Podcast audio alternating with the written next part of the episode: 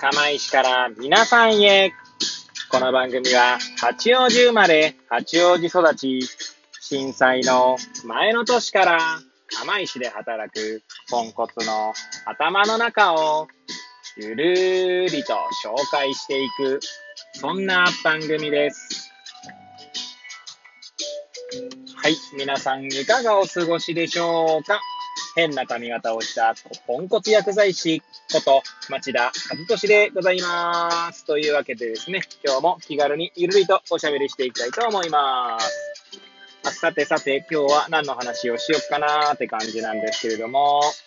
収録日時はですね、令和3年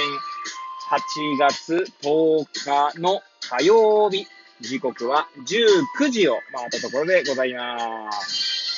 いつものようにですね、この時間は、帰りの車の中で AirPods をつけてですね、運転しながらお届けしております。はい。今日はですね、ちょっとまあ、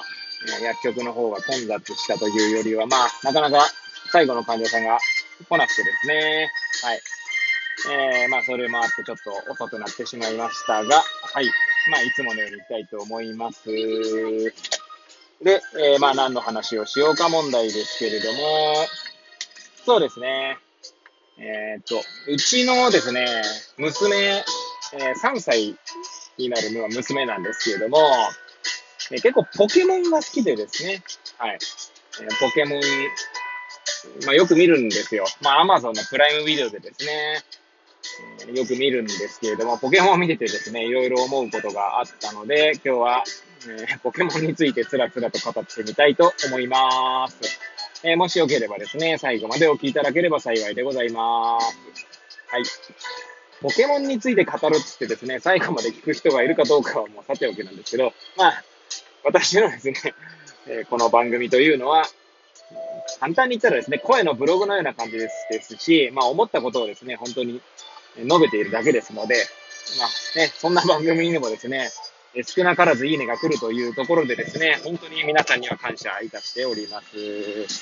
はい、えーそんなポケモンですけれども、まあまずですね、えーポケモンのアニメいっぱいあるんですね。ま、アマゾンのプライムビデオでポケモン、ポケットモンスターとかってね、検索するとですね、もう何個出てくるんだろうっていうぐらい出てくるわけですね。で、まあ、うちの娘がよく見るのは、今、まさに現在放送されている、一応2019年度版という形で、アマゾンには上がってきますね。もうね、そしてね、主人公ずっとサトシなんですよね。はい。で、私が、の記憶が確かならばなんですけど、ちょっと川竹氏風にというかね、えー、なんだ、えー、まあいいや、それはさておき、はい。ついあ間が空いてしまいましたけど、あ、料理の鉄人を用として、今、料理の鉄人が今出てこなくてですね、つい間が空いてしまったって話なんですが、まあそれはもうどうでもいい話なので置いといてですね、はい。えー、多分ですね、私の弟がですね、本当にゲームボーイですね。まだ白黒のやつです。で、折りたたんだりできないやつですね。はい。のゲームボーイでポケモンの一番最初ですかね。で多分レッドとグリーンみたいなやつだったと思うんですけど、それをやっていた記憶があります。で、多分ですね、私中学生とかかな。私1982年生まれなんですけれども、おそらく高校生だった、高校生に入ったか入らないかぐらいだったと記憶していますね。で、うちの弟がですね、1985年生まれですので、で、確か小学校だった気がするんですよね。その時にポケモンやってた記憶がありますね。で、ポケモン、まあアニメもね、当時からやっててですね、その時からまあサトシが主人公だったんですけど、私が記憶しているのはですね、まあピカチュウは置いといてですね、まあずっとピカチュウ出てきますんで置いといて、え、たけしとかすみっていう人がですね、あ、仲間がね、仲間と一緒に旅をしていたかなと思いますね。まあ今ではですね、えー、サトシと、がゴーというね、キャラクターと一緒に、えー、なんていうんですかね、桜木研究所の、えー研究員としてですね、まあいろいろ旅しながらって感じですかね。はい。で、いやー、ポケモンって本当よくできてるなーなんて思って見てましたね。えーその、属性とかね、相性とかっていうところだったりとか、あとは、まあなんていうんですか、進化しなくてもですね、まあ効果的にな使い方ができるキャラクターもいたりとかですね。でそしてですね、結構あの、キャラクターが、あ、キャラクターの名前ですね。が、なんて言うんだろう、その、え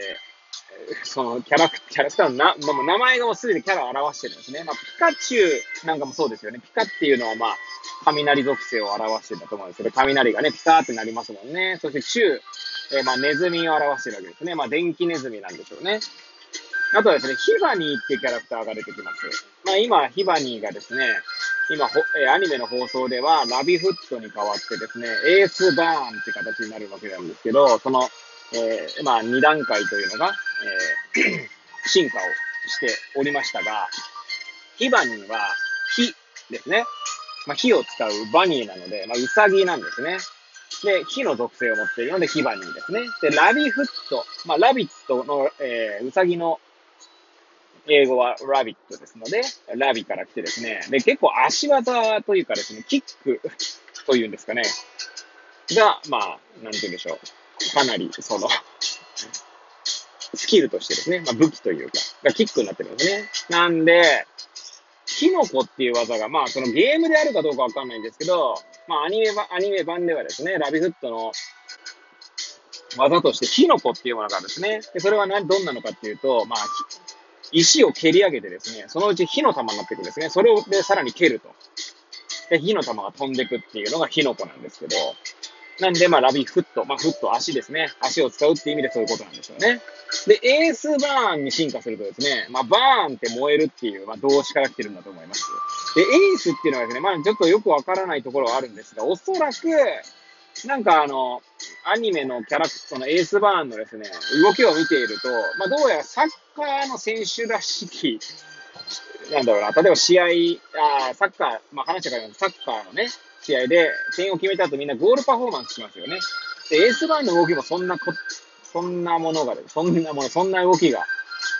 まあ、をすることがあるんですね。なんで、まあ、だからエースなのかな、なんて思ってますけど、ちょっとそこは定かではありません。ね、まあ、ちょっとなんか、そんなところで、まあ、よく、名前とキャラクターとかがね、うまくできてるなっていうのとか、まあ、属性がうまくできてるなとかっていうのも、まあ、あってですね、感心してみておったんですけれども、あとはですね、最近ですね、ちょっと話は変わるんですが、まあ、ほんと話変わってばかりなんですね、私の話はね。はい。で、それは置いといて、サピエンス全史というね、本だったり、まあ、その続編にあたるホモデウスという本を読んでいるっていうのもあったんですが、まあ、その本ではですね、まあ、サピエンス、我々、ホモサピエンスですね、まあ、人類が、まあ、進化というかですね、こう、まあ、なんだろう、いろいろか、えー、進化を遂げるにあたってですね、まあ、様々な他の動物たちが絶滅していっているわけですね。はい。で、まあ、まあ、確かに家畜はたくさんいますけれども、全世界的に、まあ、地球上の生物というのは、まあ、かなり少なくなってきているわけですね。で、私はですね、まあ、ポケモンを見ながら、さらに、えー、サピエンス全史、ホモデウスを見ながら、あ読読んでいて、まあ、思ったことはですね、いや、ポケモンの世界っていうのはもしかしたらですよ、いや、勝手な想像です、これは。はい。え人間がですね、まあ、動物というものをもう絶滅し尽くしてしまった後の世界なんじゃないかな、なんて勝手に思いましたね。で、まあ、あの、ホモデウスの世界ではです、あの、中ではですね、まあ、デザイナーズベイビーみたいな話とかがあってですね、まあ、今、倫理的にですね、まあ、行われていない、まあ、もうどっからもちろん行われてるのかもしれないですけど、大っぴらには行われないことになっているわけですが、まあ、要は遺伝子とかをですね、まあ、組み替えたりとかして、まあ、なんでしょう、例えば、えー、障害を持たない子供が生まれるとか、まあ、あとは、まあ、そういう、そそういうって言っちゃ語弊があるかもしれませんが、まあ、そういったちょっとマイナス面をですね、まあ、ゼロに戻すとかっていうのならまだしもですね、もっと行くとですね、あな遺伝子の、遺伝子レベルで改変をすることで、まあ、要はデザインすることで、まあ、生まれながらにして超天才とかですね、あるいは運動能力が半端ない子供が生まれたりとかするというのが、まあ、デザイナーズベビーのまあ問題点として語られると思うんですね。で、今言ってるのはデザイナーズベビー、つまり人間の、えー、子供だったり赤ちゃんの話ですけれども、まあ、要はですね、もし、えー、動物たちを絶滅しきってしまった後にですね、もしかしたらですね、その、え、遺伝子レベルでデザインされた生物を生み出すかもしれませんよね、人間がね、この先。でそうするとですね、もしかしたらポケモンみたいな、えー、ポケモンに出てくるような生物というのも、もしかしたらですね、生まれてくるんじゃないかななんてちょっと想像してしまいましたね。はい。まあ今ね、ピカチュウ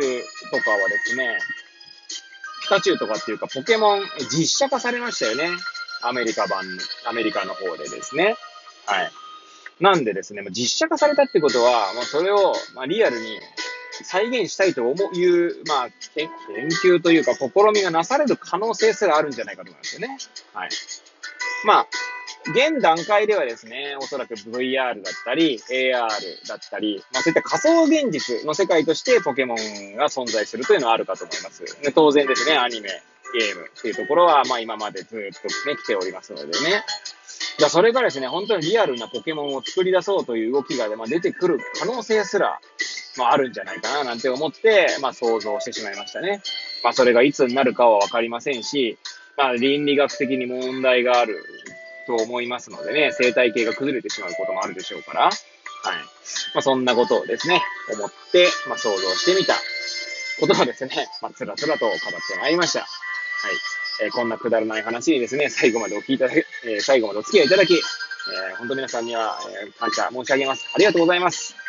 というわけでですね、えこれを聞いていただいた皆さんが、より良い一日を過ごせますように、とお祈りさせていただいて、今日の放送を終了したいと思います。それではまた明日皆さんお会いいたしましょう。さようなら。